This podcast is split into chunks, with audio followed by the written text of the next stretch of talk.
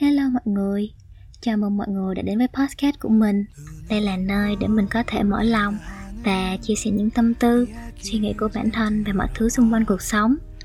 Những gì mình kể ở đây không phải là những điều đau to búa lớn Mà chỉ đơn giản là những mỗi chuyện nho nhỏ Có thể là về những người tuyệt vời mình vô tình gặp được Cũng có thể chỉ là một sự vật, sự việc nào đó bất chợt ghé thăm. Thế nên mình hy vọng những bạn đang nghe podcast này sẽ yêu thích và đồng hành cùng mình nhé.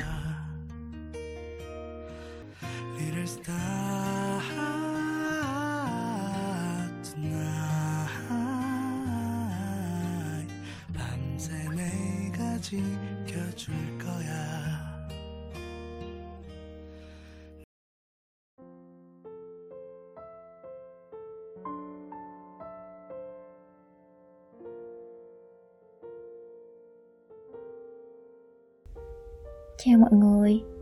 Chủ đề hôm nay mình quyết định nói trong tập podcast này Sẽ là một chủ đề khá là nhạy cảm với phần lớn mọi người.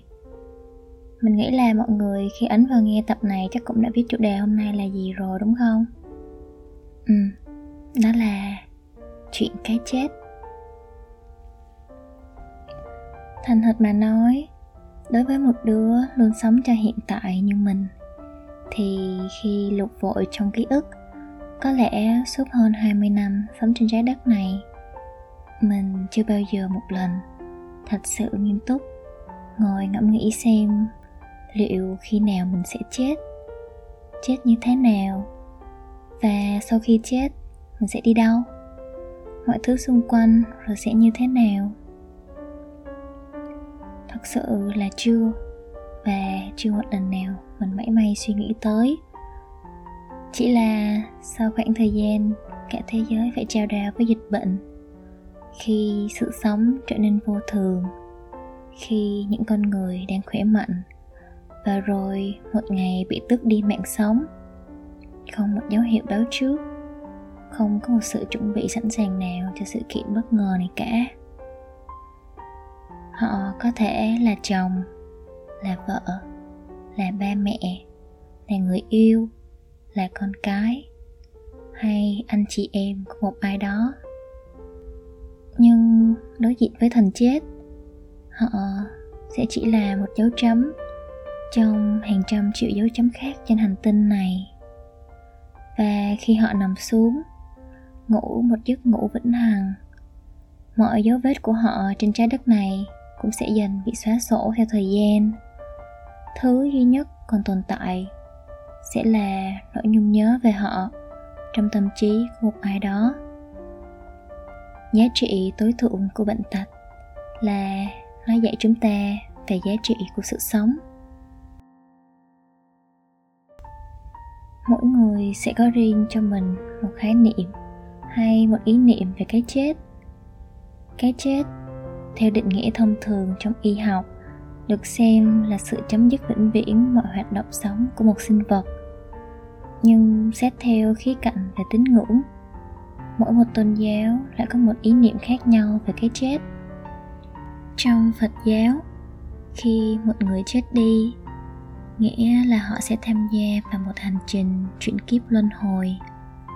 Họ tin vào nhiều kiếp nhân sinh và sợi dây của luật nhân quả, nghĩa là nếu ở kiếp này, bạn là một người sống lương thiện, thì sau khi chết đi, bạn sẽ được đầu thai vào một hình hài mới và sống một cuộc sống sung túc.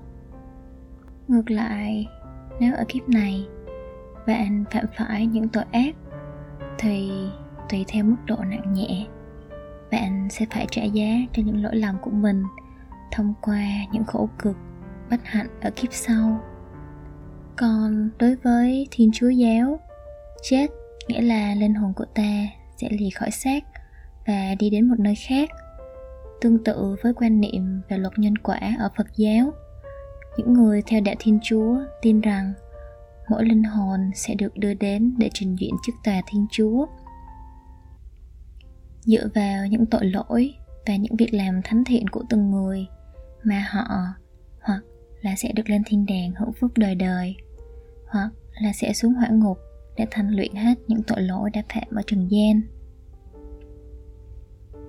Suy cho cùng, tất cả những hoạt động sau khi kết thúc quá trình sống của một sinh vật ở hiện tại đều được xây dựng trên một hệ thống niềm tin, vì không phải ai cũng trải nghiệm thử và sau đó quay lại chứng minh cho những quan niệm này cả. Chỉ có một điều chắc chắn, rằng giá trị của cái chết là nó dục dã chúng ta sống một cuộc sống có ý nghĩa.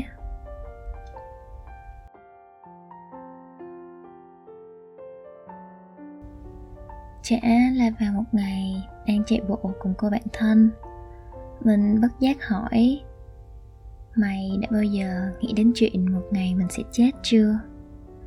Hoặc, đã bao giờ nghĩ đến việc sẽ đăng ký hiến tạng như một hình thức trao đổi cơ hội sống cho người khác? Nếu lỡ không may mày ra đi chưa? Bạn mình bảo chưa? Mình cũng không bất ngờ với câu trả lời. Vì bản thân mình cũng chỉ bắt đầu nghĩ nhiều về nó nửa năm nay thôi. Ở một độ tuổi người ta vẫn đang gọi là độ tuổi thanh xuân. Suy ngẫm về cái chết làm cho mình cảm thấy quỹ thời gian cứ ngỡ là vô hạn. Bỗng chốc co thắt lại và những ngày tháng này, chỉ như một cái chớp mắt trong lịch sử hàng trăm triệu năm. Bạn mình sau đó đã đưa cho mình một cuốn sách của bác đặng hoàng giang, có tên là điểm đến cuộc đời. Kể lại hành trình bác đồng hành cùng những người cận tử, mình nghĩ là nếu có thời gian, mọi người hãy tìm mua và đọc thử nha trải nghiệm bước vào thế giới của những người cận tử. Nơi mà những bi kịch và hy vọng đang xen đấu đá lẫn nhau, đem đến cho mình một nhận thức thấm thía về sự hữu hạn của một kiếp người và sự trân trọng cho những gì đang diễn ra ở hiện tại. Trong sách có câu thế này, suy ngẫm về cái chết là suy ngẫm về tự do. Những người từng học về cái chết là người đã giải phóng mình khỏi những ràng buộc và kiểm soát. Ai cũng mong muốn đem được những điều tốt đẹp nhất đến cho mọi người xung quanh. Nhưng khi còn sống, không phải ai cũng đủ điều kiện, nhân duyên để thành tựu được cái tâm niệm đó. Nhưng có một cách mà bất kỳ ai cũng có thể làm được. Không kể tuổi tác, tôn giáo, địa vị xã hội, không giới hạn bất kỳ một khía cạnh nào khác đã là một con người thì ai cũng có thể làm được.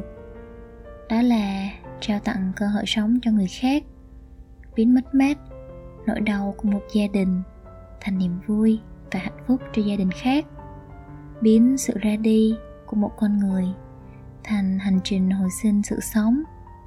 Đó là một điều tốt, một việc tử tế. Tại sao không làm?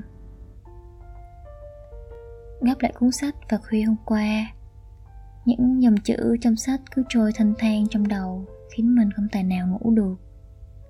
Chết là số phận, mà những gì thuộc về số phận thì không thể nào kiểm soát được. Ai cũng muốn được sống thật lâu, nhưng nếu không may phải dừng lại hành trình này, liệu mình có thật sự sẵn sàng chấp nhận nó không? Và liệu còn điều gì khiến mình hối hận và luyến tiếc không?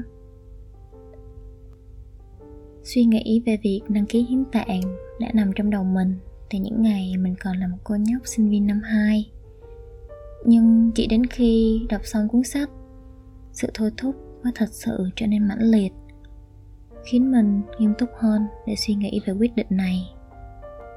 Hình hài và cơ thể mình đang sở hữu là do ba mẹ ban cho, vì thế mình không có quyền tự quyết định. Nhưng trong thâm tâm, mình biết mình thật sự muốn để lại một điều gì đó có ích cho cộng đồng.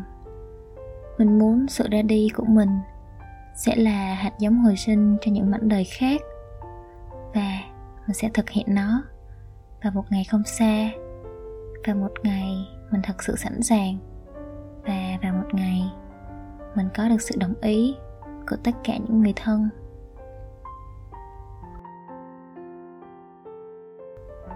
Các bạn biết không? Điều là mình bất ngờ nhất. Đó là khi mình nghĩ về cái chết, viễn cảnh hiện ra không phải là những đau đớn thể xác, không phải hình ảnh mình nằm trên giường bệnh với mớ dây điện trần trịch. Và những cơn đau thể xác cũng không phải là những giọt nước mắt đang tuôn trào từ những người xung quanh. Viễn cảnh thật sự hiện ra trong đầu mình lại chẳng hề có bất kỳ hình ảnh hay suy nghĩ tiêu cực gì cả. Vì mình vẫn là mình thôi, vẫn tiếp tục sống cho hiện tại.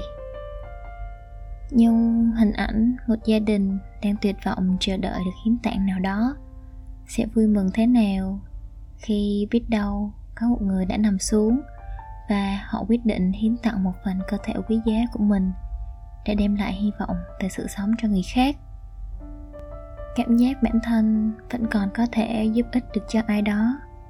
Ngay cả khi sứ mệnh trên trái đất của mình đã hết, sẽ là cảm giác tuyệt vời như thế nào nhỉ? Đó là tất cả những gì mà mình nghĩ đến. Suy cho cùng, quy luật đời người cũng chỉ xoay quanh bốn chữ, sinh, lão, bệnh, tử mà thôi. Có muốn cán đáng cũng chẳng thể được. Chỉ bằng ở hiện tại sống thật có ý nghĩa ý nghĩa với chính mình, với những người xung quanh và với xã hội này. Vậy chẳng phải là đã đủ viên mãn rồi sao? Ngày hôm nay của bạn thế nào? Bạn đã bao giờ có những suy nghĩ như thế này chưa? Cảm ơn các bạn đã lắng nghe. Mình là nhi và hẹn gặp các bạn vào những tập podcast sau. Bye bye. 내가 하는 이야기 잘 들어봐. 나의 얘기가 끝나기 전에 너는 꿈을 꿀 거야. Little star tonight